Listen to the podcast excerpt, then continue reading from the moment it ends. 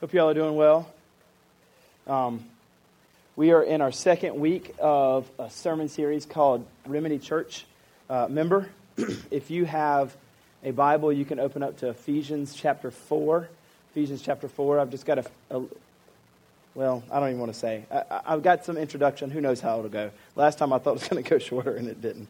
So um, we are doing also, uh, as we're doing this, this uh, sermon series, we're reading this book so if you don't have one, uh, they should be at least on the first five ish rows, um, but anybody can have it. We gave out these last week to every single person, um, and we've got plenty left over. So if you don't have one of these books, uh, reach underneath you and pick one up off the ground and keep it. It's yours. I see some. I see like four on the first row here, but they're everywhere. Maybe you want to wait till the end of the service if you don't want to walk right now. But it's okay right now. No one will be distracted if everybody walks right now and picks one up, so you don't forget it. But you can pick this up. Um, each chapter is really short. I literally can read an entire chapter, which consists of about eight and a half pages, in about eight and a half minutes. So it's very, very simple. And all we're asking for you to do is take one of these and then uh, each week read one chapter. So eight minutes per week we're asking for you to read, which is pretty attainable, I think, for all of us. Um, and preferably you would read it the day of or the night before your community group. Um, there's six chapters in here, and there's six sermons that we're doing on this. And so each chapter kind of has a theme, like what last week was functioning church member. And so last week we talked about what it means to be an actual functioning church member.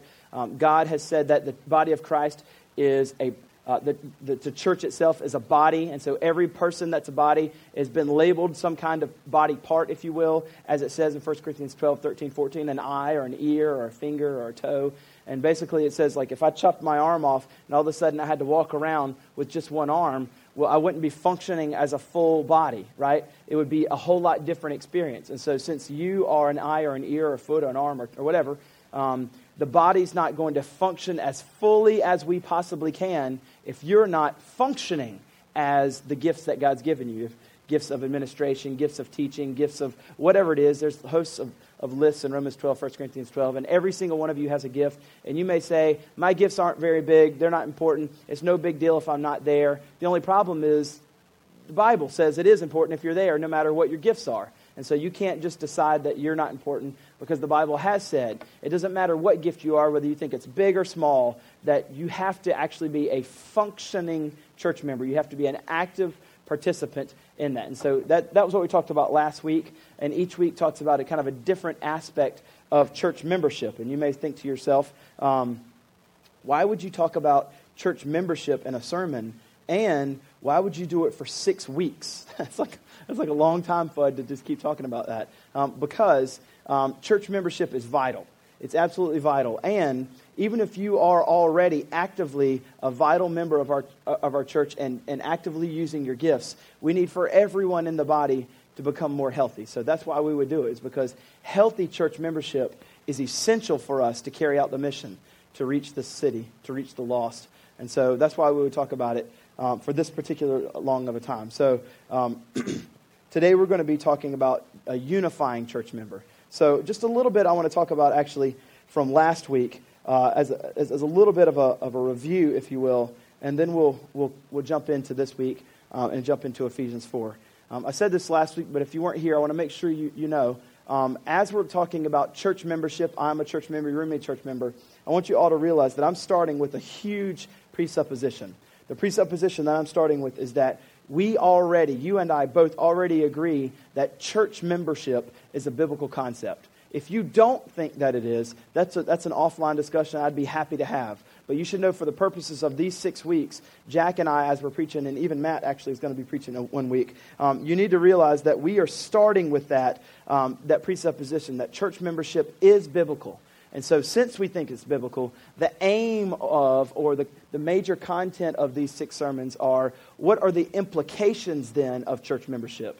Since we already think it's biblical, and hopefully you agree with that, um, especially those of you that are actually members here, hopefully you really agree with that. Um, but what we want you to realize are what are the implications then of, of that. And last, last week we talked about um, that one of the implications is that you're supposed to be a functioning church member. That since you are a member, you, you, you realize that you, God has already assigned you the, uh, the job of eye, ear, toe, nose, whatever, right? And so you have that task. And in order for us to function properly, you have to be here. You have to actively participate. There's no take a break for a while, just go do my thing. There's no, I've got gifts, but they don't need them. They got other people that are probably better than me. There's none of that. We're here. We're, we're, we're, we're, being a part of the body. We're plugged in. We're actively using our gifts to bless and grow the body. Now, one of the challenges, Jack and I were talking about this, of preaching six weeks on church membership is not saying the same thing every single week. So um, last week we, we looked at 1 Corinthians chapter 12 through 14 and talked about the idea of a functioning church membership. Today we're going to talk about what it means to be a unifying church member and what are we unified around. so we'll be in Ephesians chapter 4. Um, and just one other introductory matter, and then we'll, we'll jump in, which is uh, I talked about this a little bit last week, but I want us to understand just a few things specific to Remedy for sure. And this is probably no different in most churches, but it is specific in Remedy about what it means if you're going to say, Yes, I'm a church member. For what does it mean if you're going to say, Yes, you're a church member? What does it mean as a pastor if you're going to be a church member for me? I, I said these at the very beginning, but I'm going to say them much quicker this week. I said them at the beginning last week. If you're going to be a member at Remedy, we want our members to be men and women that see the Scripture as their final authority in all things. In other words, if this says something, we don't get to passively kind of decide whether we're going to obey it or not. But instead, if this says something, because it is the arbiter and the final authority in all things, we're going to, by the power of the Spirit, do everything we can to obey it. Um, so we have men and women that see the Scripture as the authority in all things. But we also, um, as members here, want to have men and women that are pursuing Christ as their highest treasure.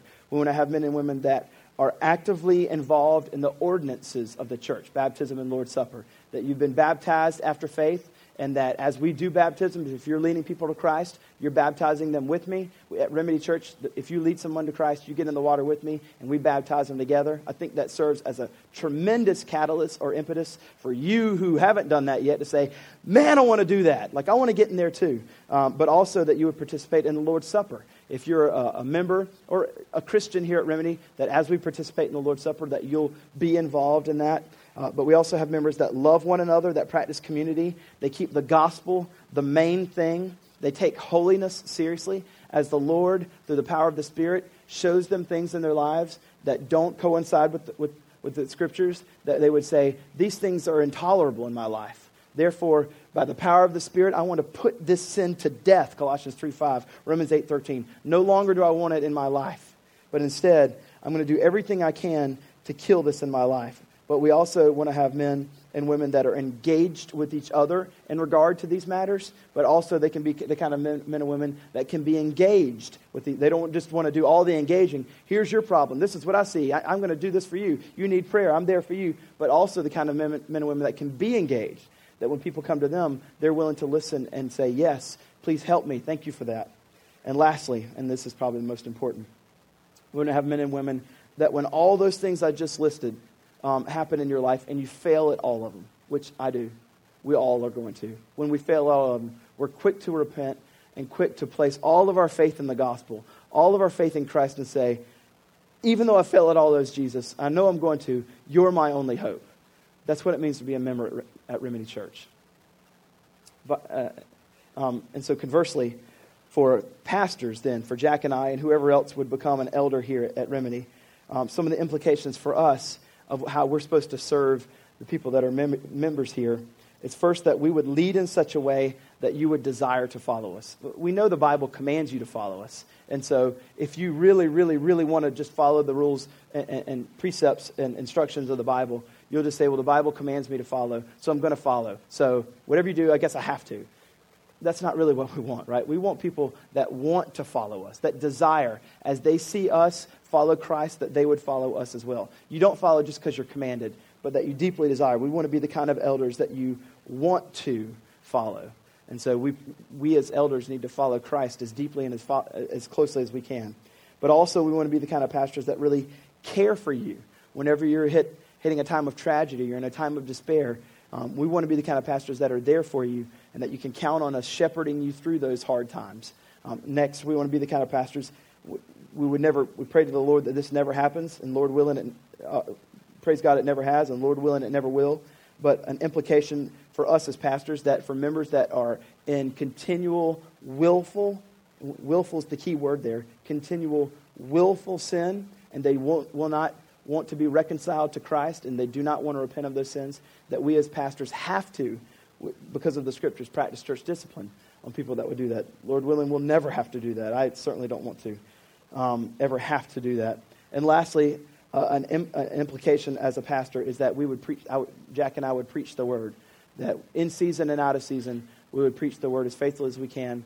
Usually, this is a little bit of an anomaly, but usually we just pick a book of the Bible and just preach all the way through it. And when that's over, we, we pray about where, where the church is the most messed up, and then where's the book that kind of addresses that the best, and pick that, bo- that book and then preach through it. And then where's the church most messed up, and then we pray through it, and then we pick the next book and we preach through that. And we just trust the, the, the Lord to do his work through his word. And as best as we can, we try to alternate between Old and New Testament so that you don't think the Old, you know, the Old Testament's just boring and the New Testament's got all the good stuff.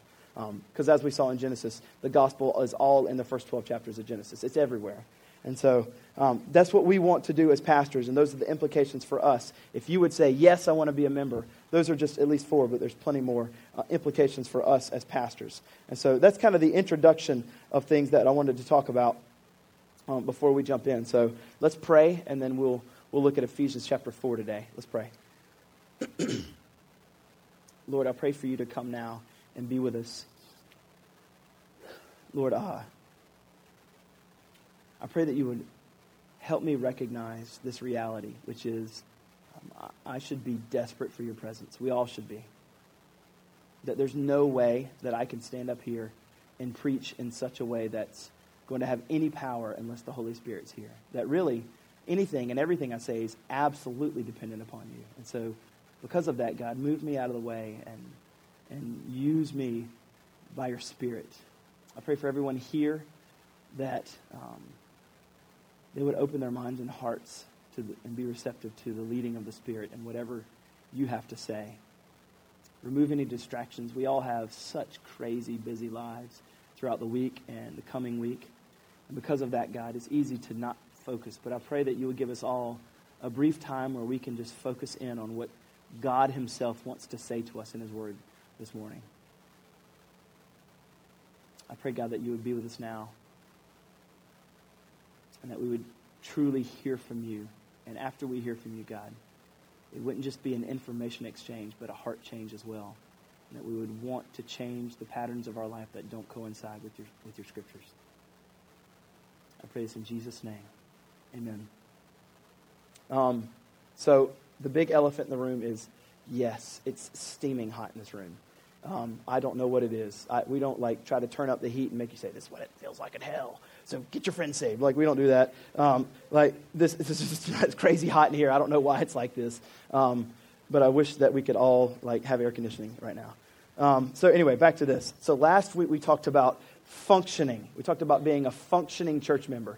Today we're going to be talking about a unifying church member. And so um, we're going to be looking at Ephesians chapter 4, but I thought it would be really helpful for us to kind of understand a little bit about Ephesians chapter, uh, the entire book of Ephesians, but look at some of the things that are set, being said in the book of Ephesians before we get into 4. Um, so if you look with me over at Ephesians chapter 3, starting at verse 10, I know we're picking up in the middle of a sentence, but it's pretty simple to understand. Paul is talking about the church in chapter 3, verse 10, and he's saying there's something descriptive of the church that God has ordained the church from eternity past that the church is supposed to do.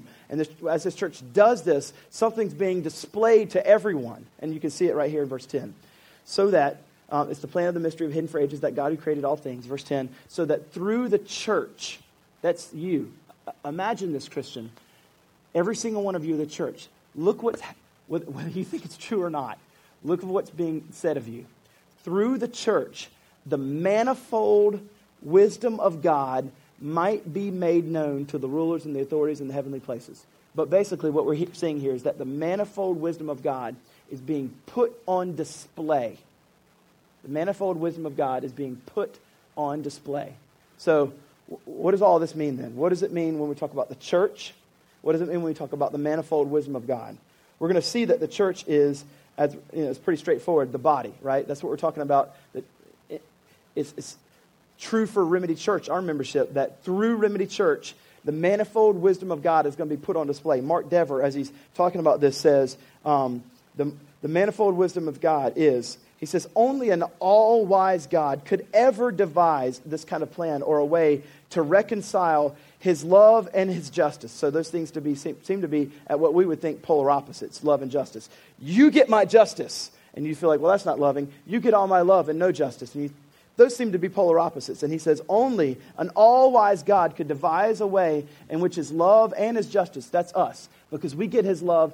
Christ got the justice for us, and now because of that, that counts as our justice that we should have gotten, and all of his perfection and righteousness and God's love is put on, and now therefore love and justice are reconciled because of the cross.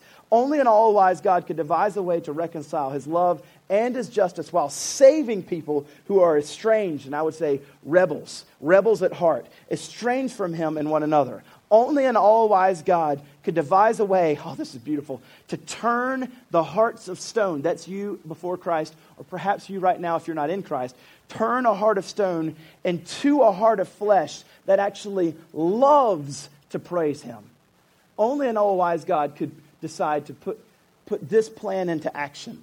And then he says, May the cosmic powers and all the universe look on and marvel at this. So, the manifold wisdom of God is that He is going to choose to save wicked, rebellious sinners and not give them justice, but instead put all of His justice on Christ, thereby all of Christ's perfections being put on you, on us. And now all we receive now is the love of Christ.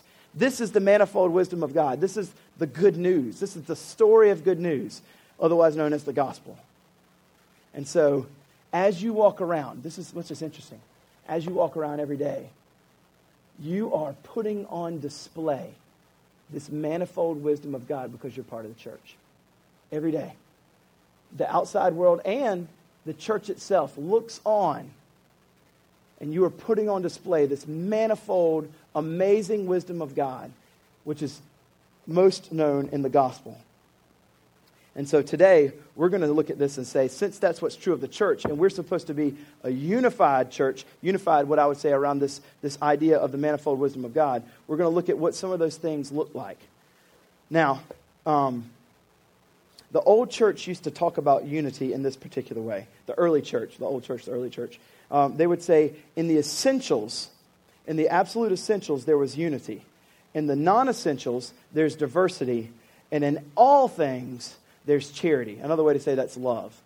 So in the essentials, the gospel itself, there's unity. In the non essentials, um, things that we would disagree on, but it's okay because it's not gospel items. Like if women or men can be deacons, you may have a strong opinion. I have a strong opinion, but that's a non essential. How you think the end times are going to happen, like what, the way you think that's supposed to happen. There's lots of non essentials. So he says in essentials, unity, or the early church, in non essentials, diversity, but in all things, charity.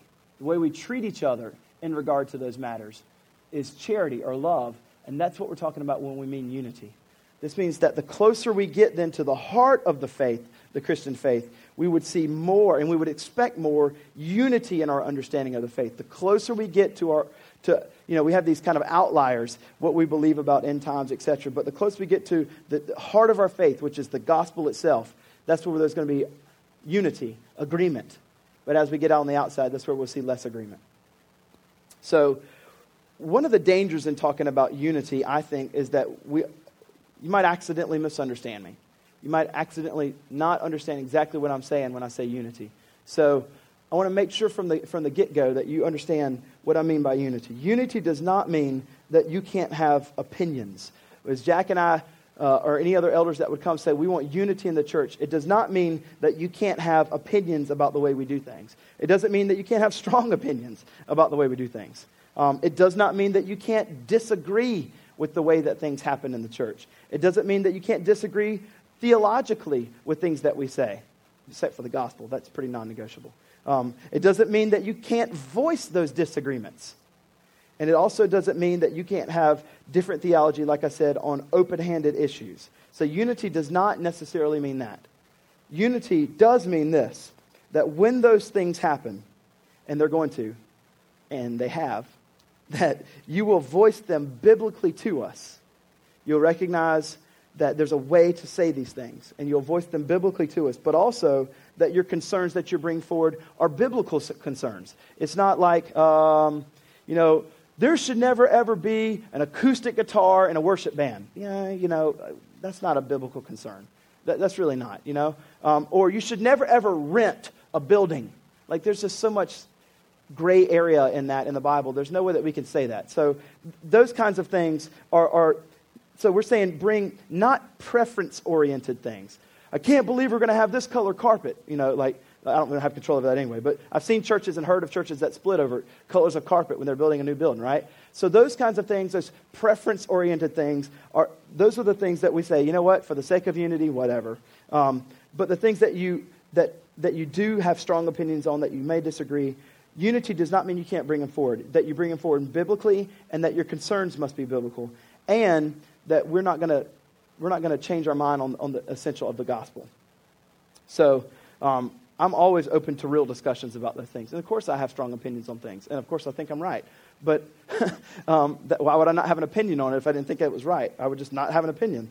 Um, but uh, you have to have the, the right balance of saying what's important and what's not. I don't feel like you have to agree with me on, on every theological point.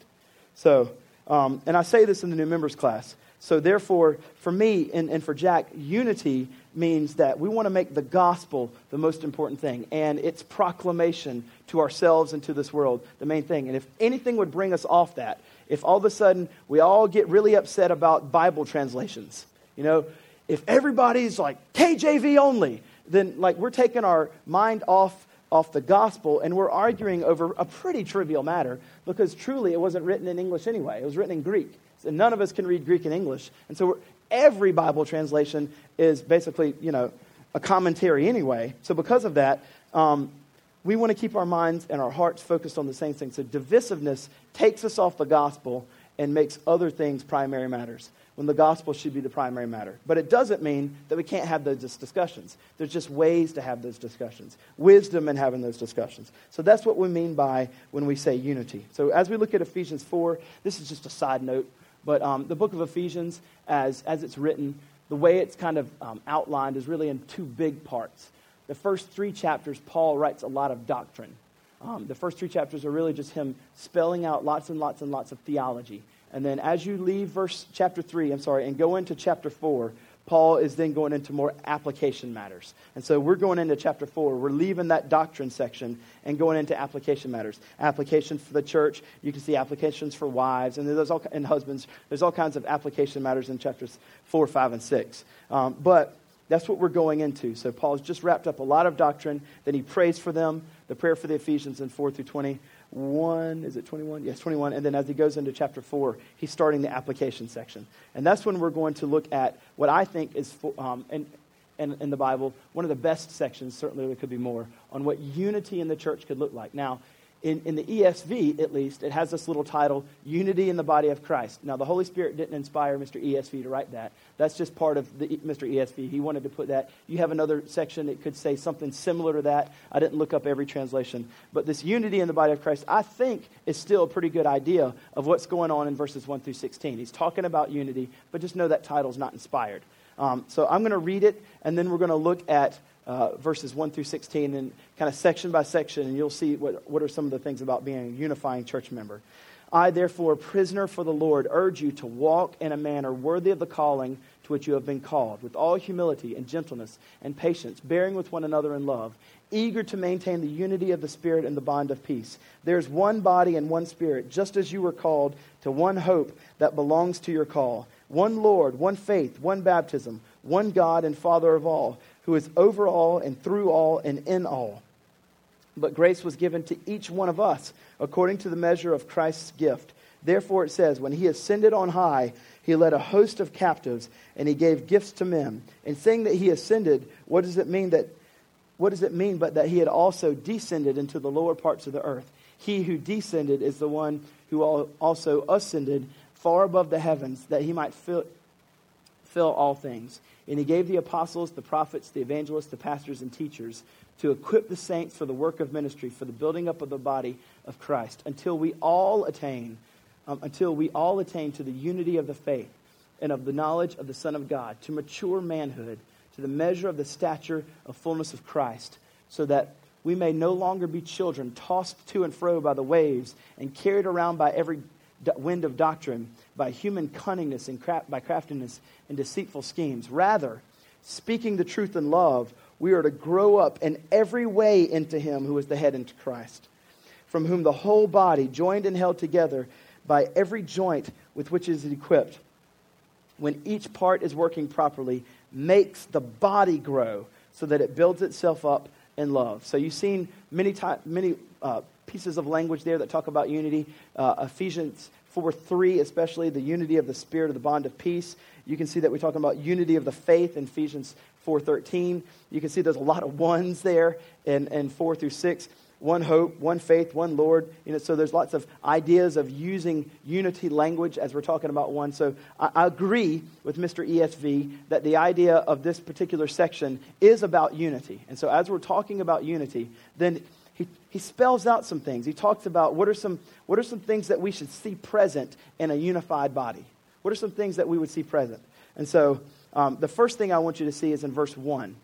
He says, I therefore, a prisoner of the Lord, urge you, now notice this language here, to walk. That, that word walk can also be translated live sometimes. To walk in a manner worthy of the calling to which you have been called.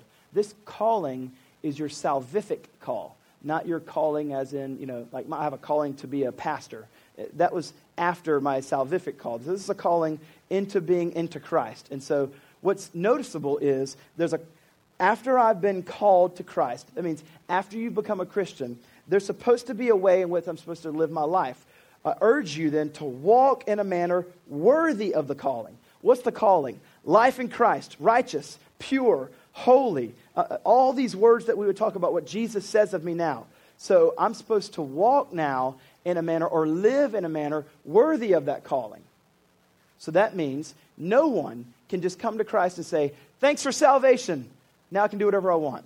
Instead, because Christ has saved us, we have to now submit ourselves to his lordship. He's the Lord, he calls the shots, and he actually has complete right to tell me how he wants to live my li- how he wants me to live my life. He gets to call the shots on what the manner of my life, the walking of my life looks like.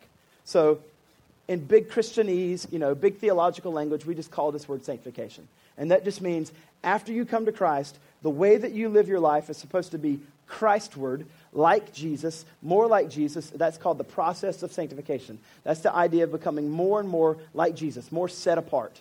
Now, we would all agree, I hope, that that's the, that's the case. Every Christian is supposed to be sanctified more and more every day, more like Christ every day. The things that we see that aren't like Jesus, we put those things to death. We're never satisfied. We never are happy with those things, and we want to kill those things and become more like Christ. Now, here's the part where we talk talking about unity and church membership. Verse 1 says that. But in the entire context, I think that we can understand sanctification along with verse 15 and 16. Verse 15 and 16 sets sanctification in a corporate aspect. Rather, speaking the truth in love, that means we're actually talking to one another. We are to grow up. This is the same idea of becoming like Christ. Grow up in every way into Him who's the head. We're supposed to become more and more like Him. That's the same idea as verse 1. And so it's talking about a corporate aspect of sanctification, from whom the whole body is joined and held together, every joint with which is equipped. Notice this when every part is working properly, when you are, as a believer, pursuing sanctification as you're supposed to, when every person is doing that, what's the end result? Then it says that makes the body grow. So we don't want to have like this major, huge arm and a puny leg. Every person here is supposed to be growing up into Christ's likeness. And when that happens, the entire body grows. So, simply put, as you pursue sanctification, which is your, the way you're supposed to, the entire church will pursue sanctification at a much better level if you are too. And that is what makes the body grow. Others' sanctification is also in here. So, this is what I mean by unified then. So, the, the first thing is a unifying church member then will um, understand that sanctification is accomplished most effectively in community. Most effectively. And I'm choosing my language well there because if you've never been in a church membership and you don't want to, and you feel like you're pretty sanctified, you feel like you're pretty Christ-like, you can say, "Look at me, Fudd. You know, look at me. I'm, I'm growing all in Christ. I'm, I got the whole Bible memorized. I kill all my sin, etc., etc." And perhaps you do. Perhaps you are very sanctified. But you're not smarter than Jesus, right? And so he has told us that the way sanctification happens most effectively is in the corporate aspect. Yes, we can, by simple willpower and sheer determination and the power of the Spirit in our individual lives, see sin be killed in our lives. However, you're going to grow most effectively. You're going to be most sanctified in the community aspect. And we do this in our church. That's the whole point of community groups, is to have people that we get inside those community groups that we can get even closer to, that we can really do life with, and have them see things that we would never see. Like you are just going to grow better. You are going to um, live in such a way if you really have other people looking after you. If you don't, then you're just, I think, going to be stunted in your growth. You, you will grow. I, I can give you that. I, I don't disagree with you. But you'll grow most effectively. You'll become most sanctified in the context of community. And that seems to be pervasively true throughout the Bible, that truth. So, the first thing about a unifying church member is that we would see sanctification as important. As John Owen says, you must always be at it while you live. Don't ever take one day off from this work. Always be killing sin, or it will be killing you. So we, we believe sanctification is absolutely essential, but we also know that the Bible has taught us in the context of community is where we're going to see this, as it says in verse 16. When each part is working properly, makes the body grow so that it builds itself up. So we want to all be actively pursuing sanctification in the context of community. All right, so the next one is this in verse 2. Um, with all humility and gentleness and patience, bearing with one another in love. So we want to walk in a manner worthy of the calling. And how do we want to do that in the context of community? We want to do it with humility, gentleness, patience, bearing with one another. All those words right there are descriptive of really kind of the foundation of how that's going to happen, which it says is love. So the way that we're going to um, be humble and gentle and patient and forgive one another is because of love. So the second thing is a unifying church member will show love consistently. I, I'm, I'm intentionally choosing the word show and not feel. Show love consistently. John 13, 35. By this, all people will know that you are my disciples if you have love for one another. So, how can you show love consistently? Not just feel love. It's great that you feel love for people in the church, but, but if they don't know, they're certainly not the, the most encouraged by it. I mean, you can, you can feel it towards them and say, I just feel, I feel love for you. I couldn't even, I couldn't even describe it. You're like, well, thank you. It makes me feel good. But showing love is a whole different level. It's a whole different level. What if you decided to literally one, two, three times a week show tangible expressions of love to people in the church? You write out a snail mail letter to someone that's awesome. It's super encouraging. That if you write a snail mail letter, they know you, they know that, that you love them because no one does that. It's text you, you're awesome, and praise God for you. And it took me three seconds, but a snail mail letter, like that's just like I know you care. Or you made a meal for them, or you went over to them and spent some time with them. And, and I think this goes without saying, but I want to press even a little bit further. Um, there are people that it's easy to show love to. They're awesome. You hang around them, they're fun. They're the, they're the half, half full kind of people. You're so awesome. Every time I hang around you, you're great. You love the Gamecocks. Like, you're, it's easy to love you. Like, it's so easy. I'm just kidding. But, like, there are also people that are tough to hang around. Every time you're around them, everything's wrong. They point that out. Glass, glass half full kind of person, pessimist hey, isn't this thing awesome? Do you see this baby? I mean, isn't a baby just, a, you can pick a baby, like the most beautiful creation that God's given us. You know, look at this baby, isn't he wonderful? Well, he poops his pants all the time. You know, like, oh, ha, ha. you always say negative things. You know, like, like, come on. Those people are hard, right? Those people are hard to love.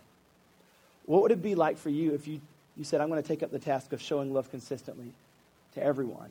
Not just the easy people, but even the more difficult ones maybe you're like me and you're one of those more difficult ones and you need it. They need it. And I'm just challenging. I mean, imagine what Remedy Church would look like if we actively showed love more consistently in our congregation. Imagine what your community group would look like if you didn't just feel it, but you showed it more consistently. I mean, just you could just boil that down to your marriage, right? Imagine if your spouse felt to you, or uh, not shouldn't say feel. Imagine if your spouse was given many opportunities where you were able to show them how you love them, you serve them, and all the ways you hate, and they see it. You know, the dishwasher and vacuuming and laundry, or whatever else. You know, maybe they like presents, those kinds of things. Time, that's the hardest one. Time, time. Um, so, what if you showed love consistently? What would it look like in your community group and in this church? Just think about that. I mean, it'd be amazing. Talking about firing on all cylinders. If our church just showed that we love each other consistently, and then because of Ephesians 3:10, we're a church that's displaying the manifold wisdom of God, and the outside world is looking on at this particular set of people that are actively showing love consistently to one another, and they look at that and they say, "That is just a foreign concept." And we just think to ourselves, oh, the Lord has used me to put on display his manifold wisdom. And then you're seeing the only reason I'm doing this is because of Jesus. There's nothing in me that says, oh, I just want to show love consistently to people because I'm a self centered person. There's nothing in me that wants to do this.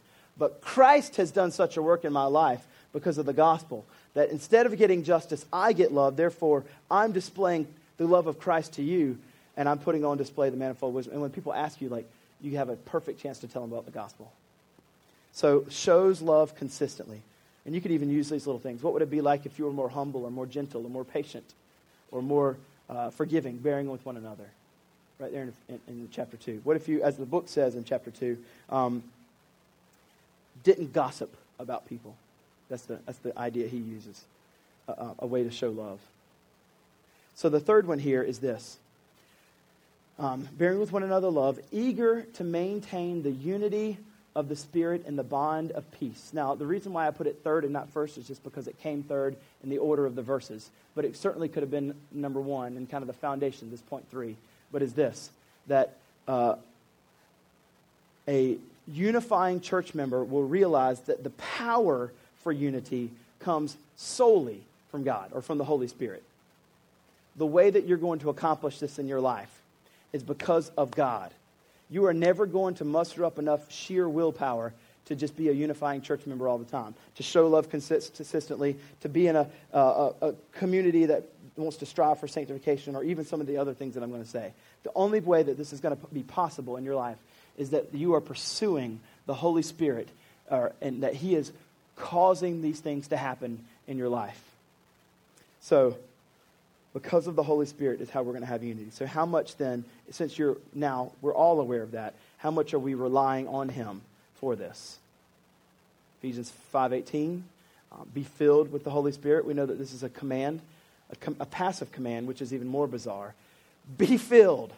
Like, how am I supposed to be? It's like me telling you, be filled with water. But you, I'm not, an, I'm saying, not saying it actively. Go drink water. I'm not saying that. I'm saying be filled with water. So, like, be filled with the Spirit. This is a work of God. So we pray, God, please fill me with your Holy Spirit. How much are you depending on Him and pursuing after Him in your life? Be filled with the Spirit. The only way it's going to happen is by the Spirit. Now, as we get to 4, 5, and 6, we're going to get to some interesting thing here. You'll notice that there's, there's some language of the Trinity. You'll see that there's the Spirit in 4, Jesus in 5, Lord, God the Father in 6. Lots of ones, all kinds of ones work. And so, even as he's doing that, in verse 4, he's talking about some of the work of the Spirit, as he's saying the Spirit, some of the work of Jesus and how that works out, and some of the work of the Father. You can see it. Let's look at it. Verse 4 there's one body and one Spirit. So, we're talking about the Holy Spirit.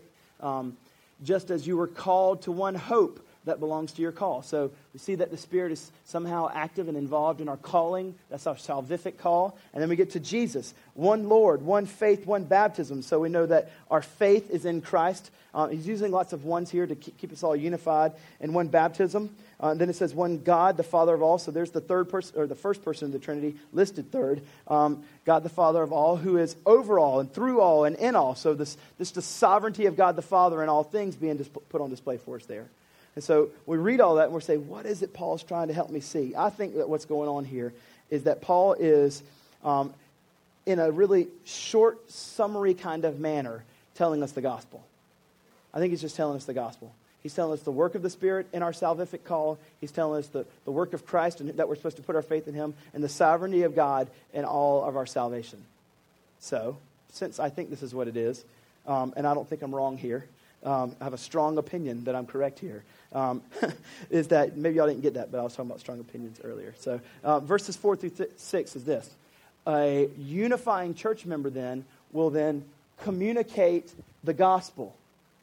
Put up number 4 right now. All right, I'm going to have to go over here. All right, there we go. A unifying church member will communicate the gospel in as many biblical ways as possible. That's absolutely essential that you understand I'm saying in biblical ways because we, we can't communicate the gospel um, in unbiblical ways. We should never do that. But what I mean here is communicate the gospel in as many biblical ways as possible. I hardly ever do this, um, normally because of the reaction, but I'm going to try it anyway. Everybody say, turn the diamond. That's pretty good. Y'all do it first verse, like, oh, that's, that's why I never do it. Let's say it one more time. Turn the diamond. That's what I mean when I say this right here. Communicate the gospel in as many ways as possible. I've used this illustration probably ad nauseum, but it's the only way I can explain it. There's one diamond, that's the gospel. And you can look at it and see unbelievable beauty. But if you take that diamond and you turn it, you see a new beauty. Same diamond, same gospel, but a different way to see and understand that gospel. So, this is what we mean. A unified church member will find as many possible ways to communicate the gospel in as many biblical ways as possible. You're still only communicating one thing. Jack and I, when we stand up here, we, we say the same sermon every Sunday. You probably caught on to that, right? Uh, Ephesians, uh, 1 Corinthians 15, verses 3 and 4. That's the gospel. I say that every single week. I only have one sermon. I just try to say it 52 different ways every week. You know, in the context of marriage, how we can talk about marriage and husband's wife, up to the gospel. Or we're going to talk about membership, talk about membership, being the body, up to the gospel. That's all. I mean, it's the same sermon every time. Because it's the only word that saves. It's the only word you need. Believer and unbeliever. It's the only word you need. And so we need to, as believers, then, the best thing we can be as church members that really unifies us is that we become gospel fluent. We can speak gospelish, not just English or Spanish, but gospelish. We want to be able to speak fluently articulating the gospel. Just as much as as many ways as we can, we want to be really good at turning the diamond. Oh, another beauty. The way that's going to happen most effectively is that you're spending time in this. The more you're in here, you'll see different avenues, different aspects of the gospel, all over and over, and you'll see it, and then you'll want to share that with some. I saw another beautiful reality of the gospel today, and this is how it was displayed to me. And then you speak. But a unifying church member does everything he can to be able to grow, or she, grow in articulating the gospel, communicating as much as possible. So here's, here's a way to maybe, this is a different way. Um, Christy and I went to this church in seminary, North Wake. Um, and we, Christy read this to me on Facebook. I still have a hard time believing it. I still have a hard time believing it. So the children's minister at North Wake, um, her name's Stephanie. She wrote this on Facebook. Um, it was like midnight, and she was having stomach pains. And she's always kind of suffered from not medical, gastroenteritis or whatever it's called. And so, um, so she has this, and she just figures it must be that. So she goes to the hospital at midnight, and her stomach's all hurting, and she gets in finally because the ERs are always awesome. And you get there about 2 a.m., you finally get seen, and then they're saying, "Well, we're seeing something. It's not looking good. We're going to send you on." And so she goes on, and about 2:30 or something like that, they're trying to figure out her stomach, and they're like, um, "We hear a heartbeat in there." Um, and so we need to send you over because you're going to have a baby today. Like, what? And so, no idea she was pregnant. So she goes over, and it, the picture on the Facebook post is her sitting in a rocking chair with a baby. Can you imagine waking up at midnight and at 8 a.m. you have a baby and you had no idea you're pregnant? Like, that's what just happened to her in her life. And Christy tells me that. I'm like, there's no way. Come on. I, I've, I've seen pregnant women, right? And you know you're pregnant, and everybody knows you're pregnant because you're, you're pregnant and get me stuff. And like, how is it that how is it that she didn't know that she was pregnant? It blows my mind. How is this possible? She got no chance to milk it for all nine months. Um, she just had to, you know, got no sympathy whatsoever. All right, so I'm turning the diamond here. What are you saying, Fudd? Here, here's reality. Here's reality. Here's reality. Brand new life at, at, at a moment where never expected. This is the gospel. The sovereignty of God calls you out of darkness. And as soon as he calls you, transfers you out of darkness into the kingdom of heart, into the kingdom of the Son he loves. And all of a sudden, brand new, unexpected life just like that out of nowhere. Life in Christ. That's just another way of trying to explain the gospel. Now, I use a story, but that's the, that's the idea of Colossians 1. I think it's maybe verse 13, uh, 12, something like that. Transferred. Like immediate life, brand new, unexpected, out of nowhere. I can't believe I just have it.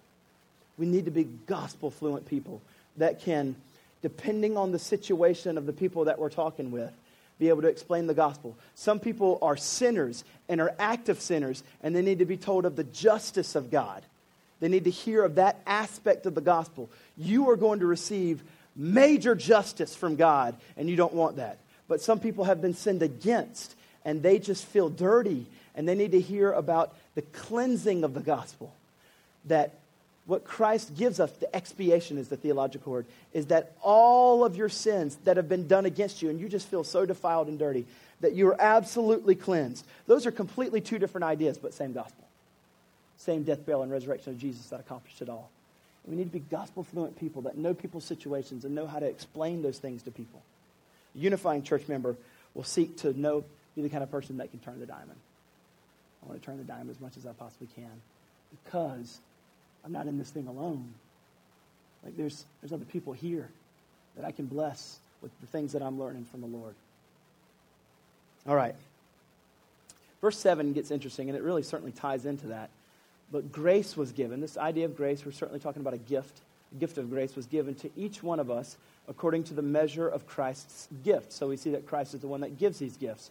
And just to make sure you know I'm talking about spiritual gifts, he even says it at the very end of verse 8 when he ascended on high, he led a host of captives, and he gave gifts to men. This isn't Santa Claus, you know, coming down the chimney and handing us a bunch of Xboxes and stuff. This is him giving us spiritual gifts that bless the church. So, therefore, when we see that, we say, okay, Christ is giving gifts, in the context of a unifying church member, what does that mean? It means this, number five. A unifying church member will exercise their spiritual gifts for the church's edification. Now, I know I'm overlapping in some of the things last week, but there's, you can't help it. It's right there in the text. Um, and, and notice what I didn't put. I didn't put for your individual edification because I just think that's obvious. Certainly, it's there. Absolutely, your gifts, as you use them, edify yourself and you grow and you love it. And I love it. I love that you love it. Like, it's a good thing. But as we know, just a couple places, 1 Corinthians 12, 7, to each was given a manifestation, gift of the Spirit, for the common good. Uh, 1 Corinthians 4.12, So with yourselves, since you're eager for the manifestations of the Spirit, strive to excel in building up the, not yourself, church. So we know that gifts are given to bless others, grow others. And so a unifying church member realizes this and wants to exercise their spiritual gifts then for the edification of the church. You have a multiplicity of gifts from hospitality to just being really smart. Some of you are, are brilliant, and you need to use that for teaching and, and communicating those things to the church. You're able to see things and understand and explain it for people like me that need for you to. Or you have um, the, gift, the gift of service or administration or all kinds of things. Like you've got m- many, many gifts. And those things, when we put all those things together in one kind of big church blob, right? What happens is all those things are starting to flourish and we grow because I need someone that can do that, or you need someone that can use your gift. And when all those things are happening, then we're growing. We're operating at the best possible way that we can. So please, please, please, please, please use your gifts. There is no such thing as a small gift because Christ, as it says, is the one that gave it to you. And he didn't accidentally give you what he gave you or accidentally not give you enough. He gave you everything you need. And you're absolutely essential. So use your gifts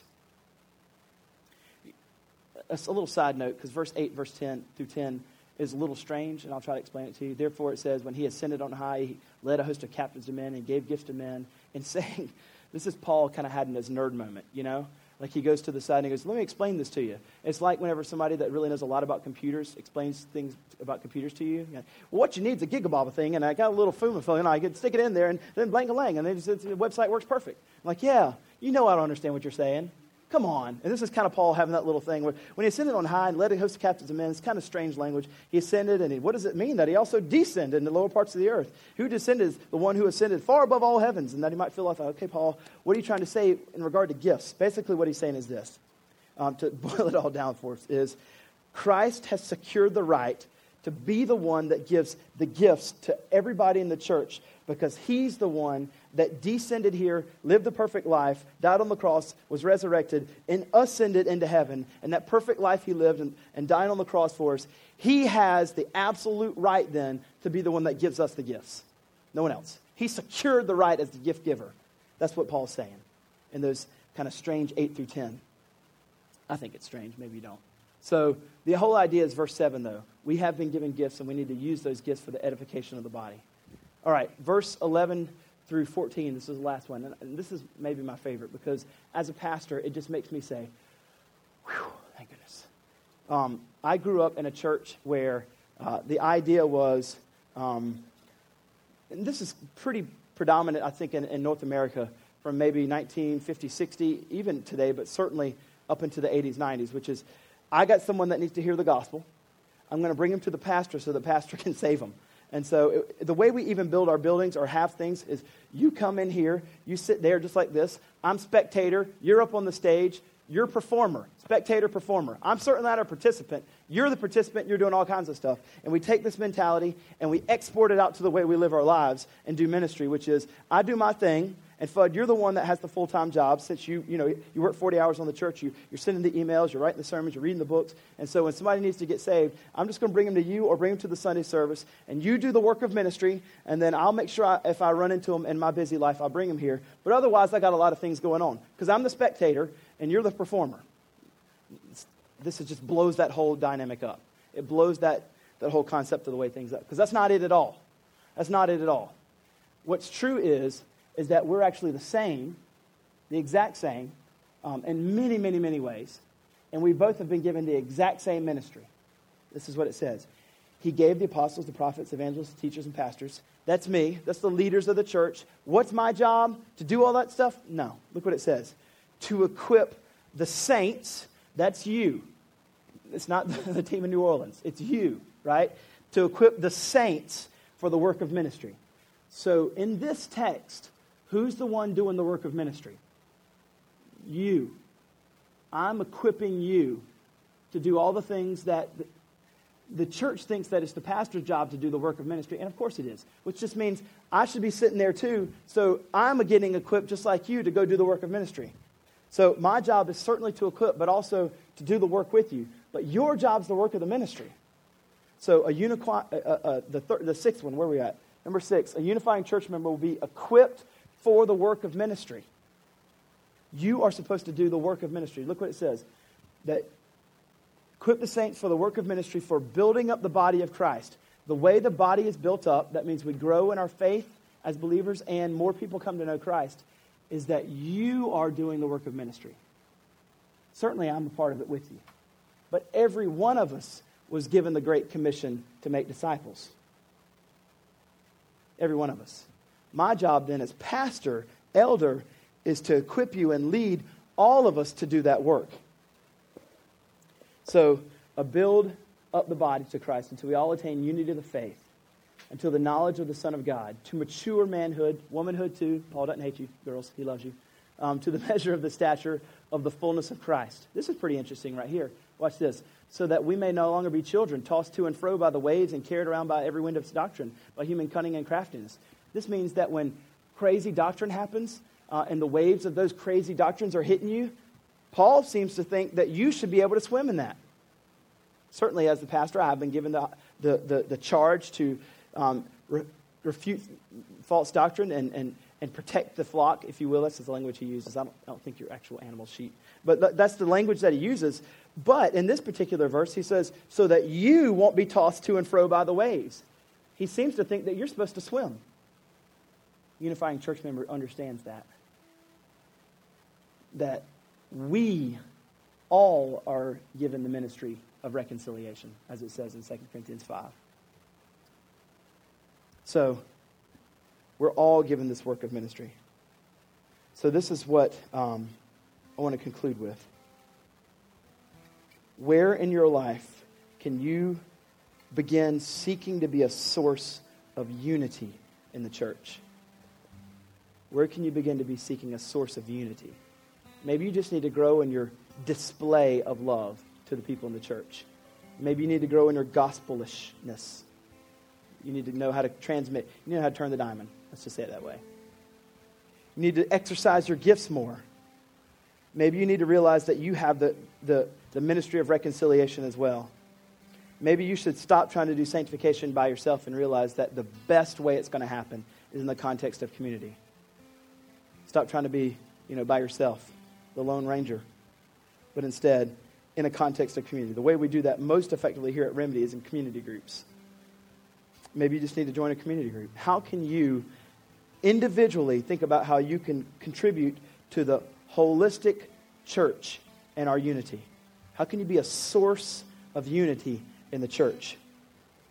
This means that you need to actively seek unity, not passively wait for it to just be dumped in your lap and say, oh, okay, I can do that but instead you're actively looking for ways to be a unifier.